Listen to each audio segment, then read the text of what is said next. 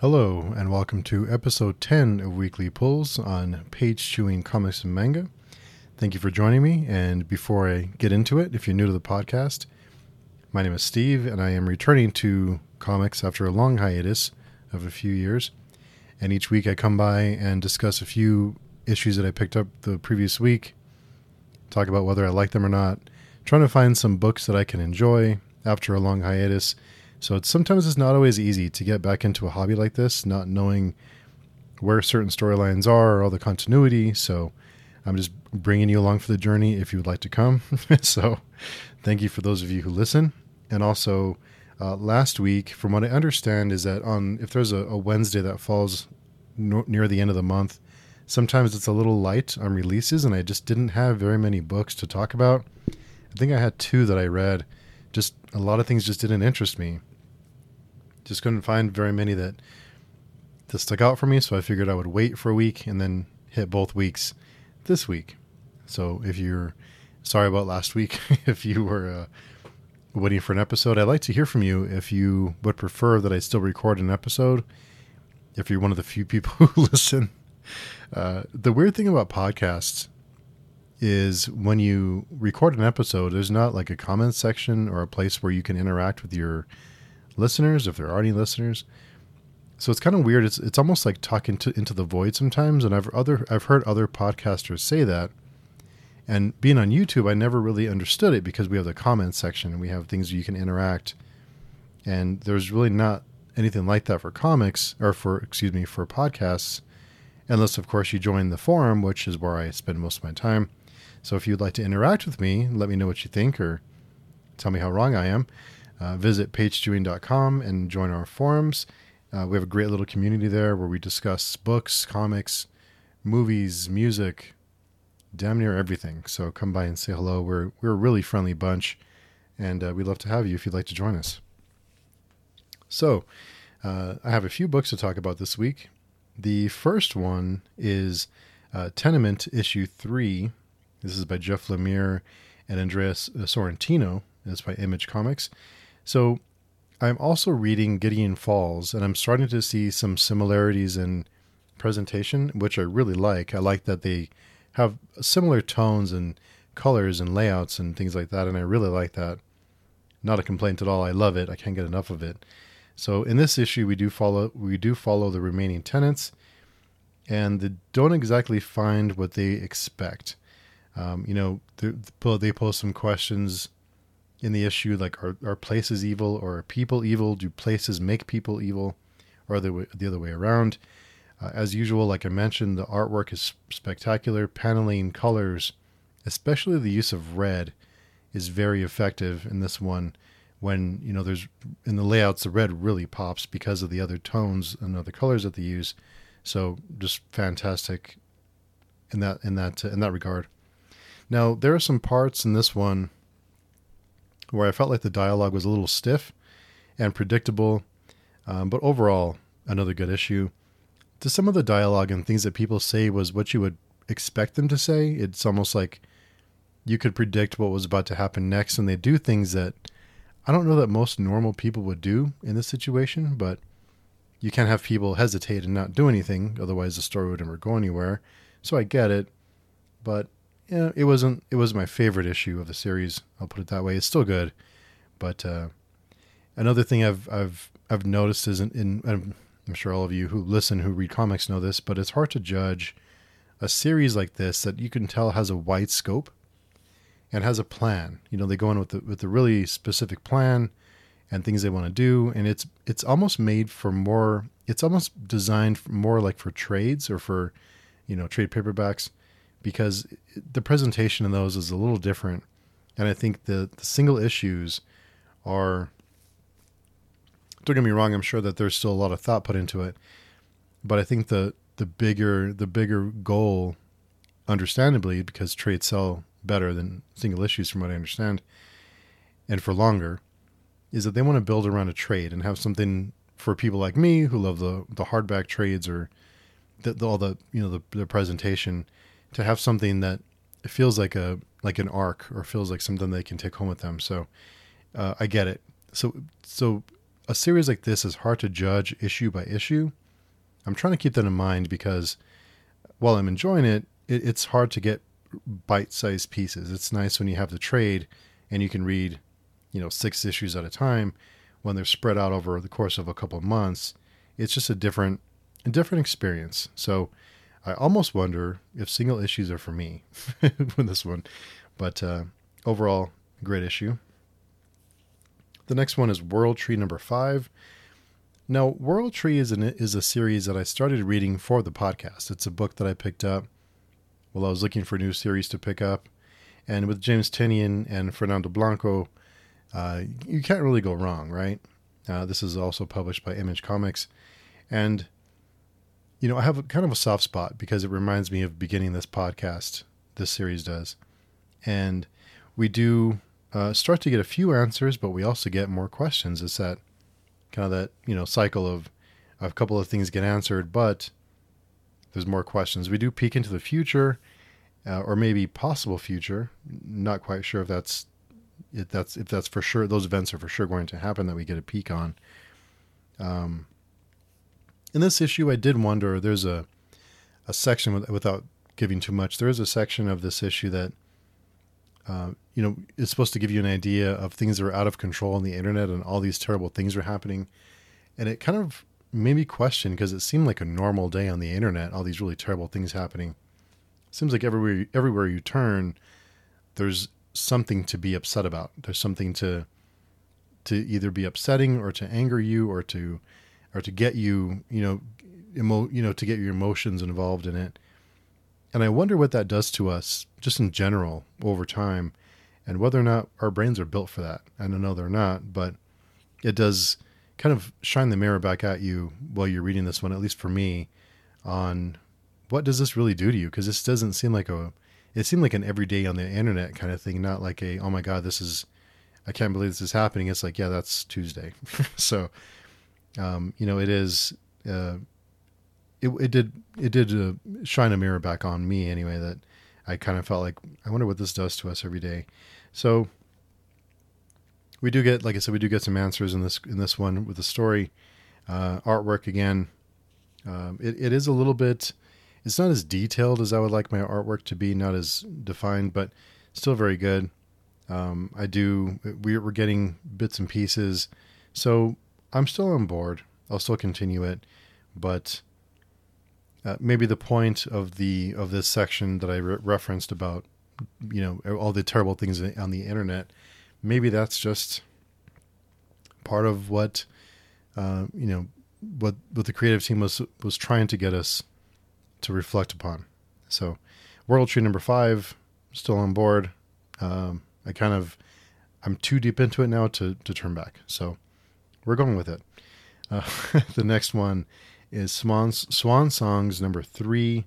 This is by W. Maxwell Prince and art by Felipe Andrade. This is by Image Comics. This is the end of the world. Every every issue is a different theme, so we have a like it's an anthology series with every I, I believe every issue is written by W. Maxwell Prince, but there's different artists that come through to you know lend their art, and this series has been spectacular. This third issue. I, I still love the series. This third this third issue was good. It just isn't my favorite. So it was still good, but you know it wasn't it wasn't the best. So it uh, had a little bit of a twist in this one, and it had some some black humor that I wasn't expecting because the first two took themselves pretty seriously. I felt like they they were pretty serious in tone and presentation and very emotional and and and uh, you know hard hitting. While there were some funny part parts, well, you know, humorous parts in issue two, issue three I, I kind of felt leaned more into the humor, at least the dark humor. And, I, you know, I didn't mind that. That was fine. The art fits the story, especially the colors. We're in a post apocalyptic world, as I'm sure as you can probably guess from the title, The End of the World. And the art felt like it's very bright, very like disorienting, and it, it fit the theme and the kind of the style of the story. The, the two meld together very well. So it gives you that post apocalyptic feel um, there's also some religious undertones and themes that you can pull out if you wanted to, but it doesn't bang you over the head with these themes. They're there if you want to explore them. So, that to me is a more effective way of getting a point across when you're very subtle with it and when you just kind of leave it there and let the reader digest it and kind of work it, you know, process those things on their own without being so heavy handed with it. So I appreciated that. And overall, another good issue. Like I said, not my favorite, but still very solid. Uh, very, very good.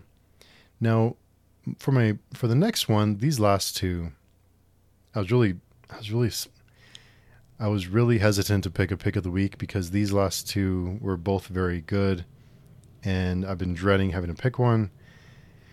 It's tough, um, but the next one I'm going to talk about is was almost my pick of the week, but obviously, I guess I'll just decide on the fly since I I keep putting it off, and I just figure I'll decide as I'm recording, and here I am. So this one, uh, I'm going to say the next one is "Kill Your Darlings" number one. This is by Ethan S. Parker and uh, Griffin Sheridan. This is uh, also Robert Quinn is on art, and the art in this one is I, I love the artwork on this one. It it very very uh, all the lines are very thick, very all the colors are very very vibrant. The uh, the characters are great. I just love all the all the colors, the the scenes, the layouts, everything was really great. In this one, we follow a young girl and her mother, and we follow the adventures of the young girl in her imagination and how it relates to reality. And the the way that we flip back and forth between the young girl's imagination and reality was just done so well and i i just loved it. It was so effective and heart-wrenching and touching. Um, the yeah i just i loved it. It just the artwork pops off the page while this doesn't have a ton of plot it does a lot to set things up so i feel like we're we're setting things up and uh, that doesn't have a ton. It's it's still a lot when you reflect back on it. I feel like there's a lot. It doesn't feel like it's a lot when you read it, if that makes any sense. What this one does, though, is it it conveys a lot of emotion and makes you really care for the character, uh, especially the the daughter. And I make I wonder where it's going to go from here, but some really really great stuff. This is nearly my pick of the week. If the next one wasn't so strong, I would have gone with Kill Your Darlings number one. I also hesitate to pick a number one from a pick of the week all the time, and I, am trying not to do that because I know it's easy to get excited for a new series and to, to the you know the that fresh that new car smell. You know, I'm trying to not get caught up so much in that, and just try to pick the best book that I enjoyed, and it's not not too tough. The because my my pick of the week this week was The Sacrificers number two. This series is by Rick Remender.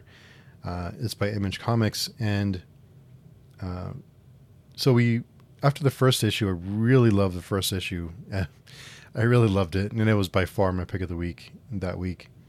And this one, we follow the the chosen sacrificers and their story. Uh, the story is starting to starting to be kind of stretched out. So, in the beginning, in issue one, it felt a little confined. It felt a little um, narrow because we focus on on a, a small area of the world, and now that's starting to expand, and we're getting a broader view of everything that's happening and other th- everything that's going to happen, and we so we we get lots of questions. We get questions posed by the characters, and we get some answers. We get an answer, and it's not quite maybe it's what you're expecting. I was kind of expecting it to be this, but you also get the feeling that nothing is as it seems. So while we do get an answer, I'm not convinced it's really the answer.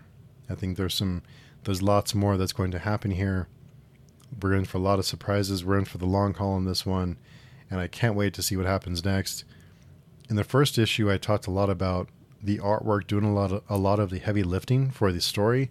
It does a lot it felt very cinematic, and it did a lot of work in the storytelling department for this for the series for issue one. Same thing happens in issue two.